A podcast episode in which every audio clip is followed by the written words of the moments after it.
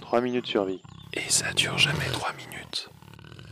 Et merde, on va parler de trucs qui font peur encore une fois. Et des trucs qui sont au centre de toutes les questions avec l'actu. On va parler d'une éventuelle pandémie de type coronavirus, Ebola, SRAS, enfin tout ça, tout ça quoi. Alors, salut à toi le survivaliste hypochondriaque, salut à toi le grand voyageur, amateur de festivals surpeuplés en Chine, et bien sûr, salut à toi le joueur de Plagues INC. Alors si tu connais pas, déjà je prononce peut-être mal le nom, mais je te recommande de tester. La version jeu mobile est au top, ça s'appelle Plagues INC. Ici, c'est Marian de guide-2-survie.com, guide de survie mais avec des tirets. Et 3 minutes survie, c'est de la curation d'informations et un contenu ultra court sur l'aventure, les situations dangereuses et la survie. je vais te demander toute ton attention parce que ça commence. Parlons virus. Des nouveaux virus, il en apparaît tous les ans. Certains sont dangereux, puis certains font le buzz. Et c'est pas forcément lié. Je me souviens, il y a 6 ans,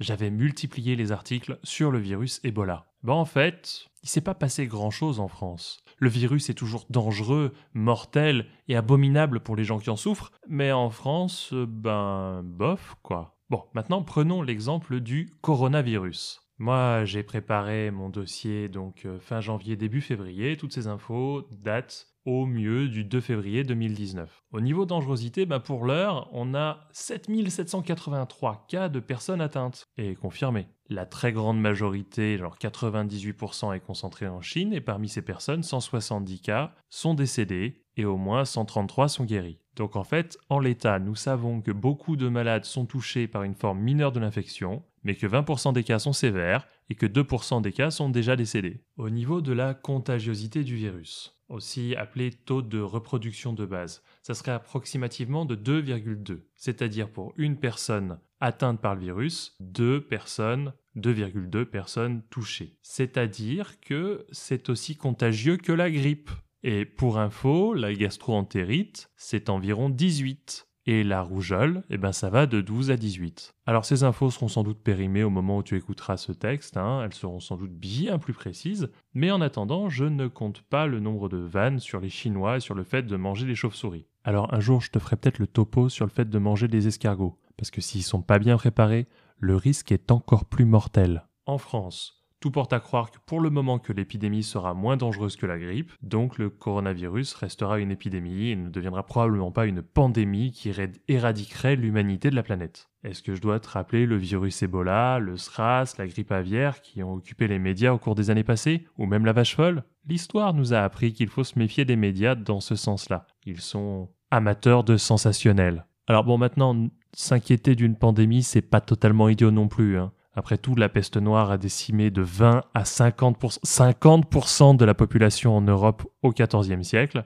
Donc ouais, l'histoire nous a appris qu'il faut se méfier des maladies. Putain, la moitié des gens qui meurent en Europe. C'est beaucoup, non? Alors voilà, on va voir ensemble que faire en cas de pandémie. Je veux dire, si un jour on était confronté à une vraie putain de pandémie. Alors on va commencer par un truc, ça va te faire mal de l'entendre. Mais en théorie, il faudrait être à la base en bonne santé. Bah oui, les virus et les autres maladies, elles attaquent en priorité des organismes faibles et en mauvaise santé. Alors il y a plein d'idées sur la santé, mais la base, la base de la base, que tout le monde accepte, c'est il faut bien dormir, bien manger, faire du sport. Alors tu n'es pas en bonne santé, il te reviendra d'être encore plus vigilant. Idem si tu as des proches fragiles, faibles, ou des enfants en, en bas âge. Là-dessus, te faire vacciner est une bonne idée pour éviter les épidémies, même celles qui ne sont pas mortelles.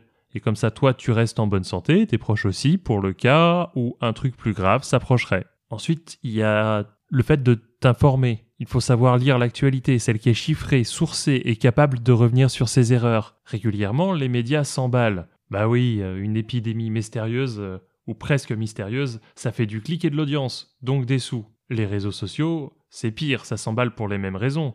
Un tweet qui annonce 3,7 millions de cas dans le monde dans 15 jours, ça se partage bien, mais c'est pas vraiment une info fiable. On a aussi les témoignages de première main qui sont partagés sur les réseaux sociaux. Alors ils sont utiles, mais souvent c'est des témoignages qui n'ont pas le recul pour te dire ce qui se passe un peu plus loin. Et trop souvent, bah, pour tout ce qui n'est pas immédiatement accessible, ces témoignages, ils se basent sur des rumeurs ou des idées qu'ils ont. Bon, bien sûr, il y a la vie de ton pote de collège ou ton collègue de boulot. Alors là, franchement, ils ont intérêt à, à apporter des preuves vraiment hors du commun pour que je les écoute. Alors oui, on me dit que les infos officielles sont manipulées et qu'on nous cache tout. Admettons. Après tout, en matière de santé publique, on nous a déjà caché des trucs.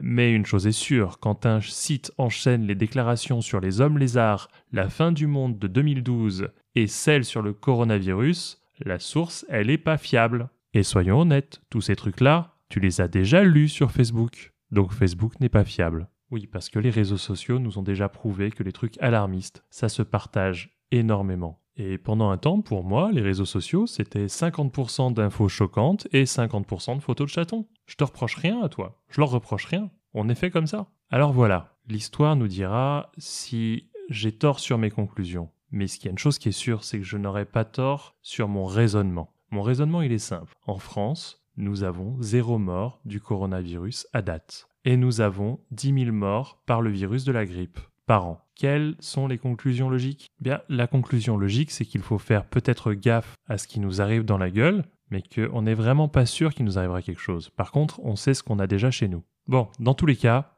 admettons qu'on soit face à une pandémie. Prenons le cas du voyage. Est-ce que nous, on peut voyager Bon, ici, bien sûr, pour le coronavirus, est-ce qu'on peut aller en Chine? Alors, pour le coronavirus spécifiquement, la province de Hubei, la métropole de Wuhan et, les 16, et 16 autres grandes villes sont en quarantaine à grande échelle depuis le 23 janvier 2020. Alors, c'est absurde d'aller spécifiquement là-bas. C'est pas une bonne idée. Mais bon, pour l'heure, la Chine compte 5000 à 6000 cas, ce qui représente environ 0,0005% de sa population. On a du mal à voir combien le chiffre il est bas. Mais bon voilà, disons que s'il y a 200 morts en Chine aujourd'hui, tu pars sur 1 milliard et 500 millions de Chinois à la base. Bah à mon avis, il en reste pas mal qui sont en bonne santé. Genre même pas mal qui sont pas touchés du tout, pas concernés. Alors par contre, quand 100% des journaux télé et de nos réseaux sociaux en parlent comme d'un danger immédiat, bah on a envie de se laisser influencer. Et c'est dommage, parce que si on regarde les données brutes, on se dit que aujourd'hui, où je dis ces mots, où je les enregistre, on peut toujours aller passer ses vacances en Chine.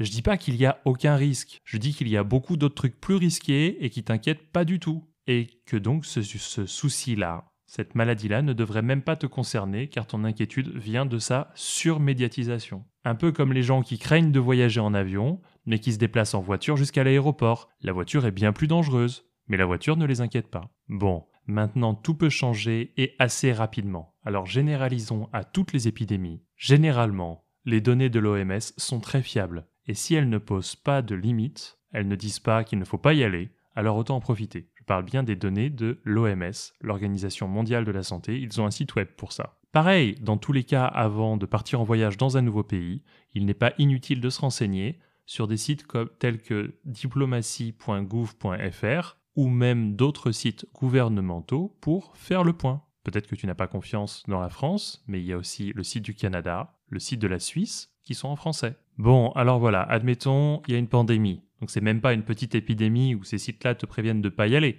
Une pandémie, ça touche tellement de coins que tu réfléchis vraiment à deux fois avant de sortir de chez toi. Quels sont les conseils? Déjà, on va prendre les conseils de nos amis survivalistes. Avoir des stocks. Et oui, avoir des stocks d'eau, de nourriture, de produits de produits d'hygiène pour plusieurs semaines, de manière à pouvoir éviter de sortir de chez soi. Tout ça, c'est une excellente idée. De l'eau, des conserves, quelques vitamines, ça coûte pas si cher. Il faudra aussi penser aux médicaments de base, et je le rappelle aux produits d'hygiène. Dans tout ça, c'est pas un problème. Le problème, c'est d'avoir un stock avant que le gouvernement, les médias et la population ne recommandent d'aller faire des stocks. À ce moment-là, il sera presque trop tard. Sans compter que, quelle que soit la pandémie, les supermarchés, ben, c'est un bon endroit pour choper la maladie. En dehors de faire des stocks, il te faudra limiter les contacts extérieurs. En cas de pandémie avérée ou d'épidémie localisée autour de chez toi, tu peux limiter les sorties en ville et le contact avec la population ou les objets de la vie courante que ce qui se partagent. Bah oui, ton objectif c'est de limiter le risque d'infection et de contagion. Alors les objets dangereux? Bah l'argent, les billets, les articles de supermarché, les poignées de porte. Les lieux dangereux?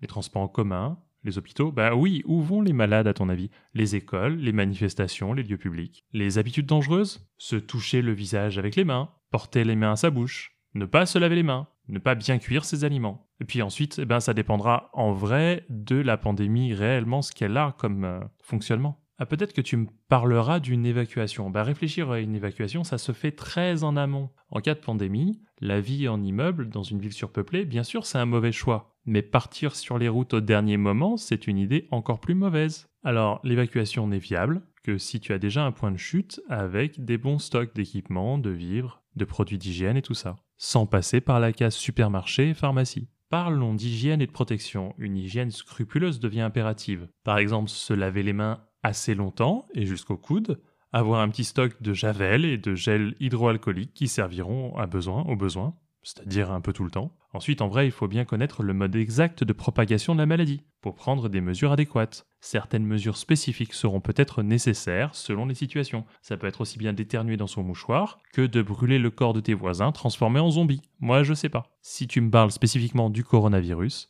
je recommande des protections comme des masques de papier FFP2 en vrai, c'est pas pour te protéger toi, hein. c'est pour que celui de ta famille qui est contaminé ne contamine pas les autres. Des lunettes de protection pour les yeux aussi, et des solutions hydroalcooliques, j'en ai déjà parlé. Pour après chaque contact avec des surfaces qui ont pu être touchées par quelqu'un, ou des poignées de main, ou des poignées de porte. Ou alors tu as aussi des gants nitriles. Voilà, c'était Marion de guide-2-survie.com. La prochaine émission sortira bientôt, probablement la semaine prochaine. Bien sûr, tu peux me retrouver sur Facebook, mais tu peux aussi écouter le replay de la radio Allo la planète, partenaire, ou le podcast 3 minutes survie, un peu partout sur Internet. Si tu as aimé, tu peux me laisser 5 étoiles sur iTunes, ça me permettra de savoir qu'on est dans la bonne direction. Et soyons réalistes, si tu vas en Asie, fais gaffe à la route, parce que c'est ça le fléau qui m'inquiète le plus dans la moitié des pays touristiques là-bas. Et moi je te laisse, je retourne jouer à Plague INC. J'ai créé un nouveau virus et je lui ai donné le nom de mon ex.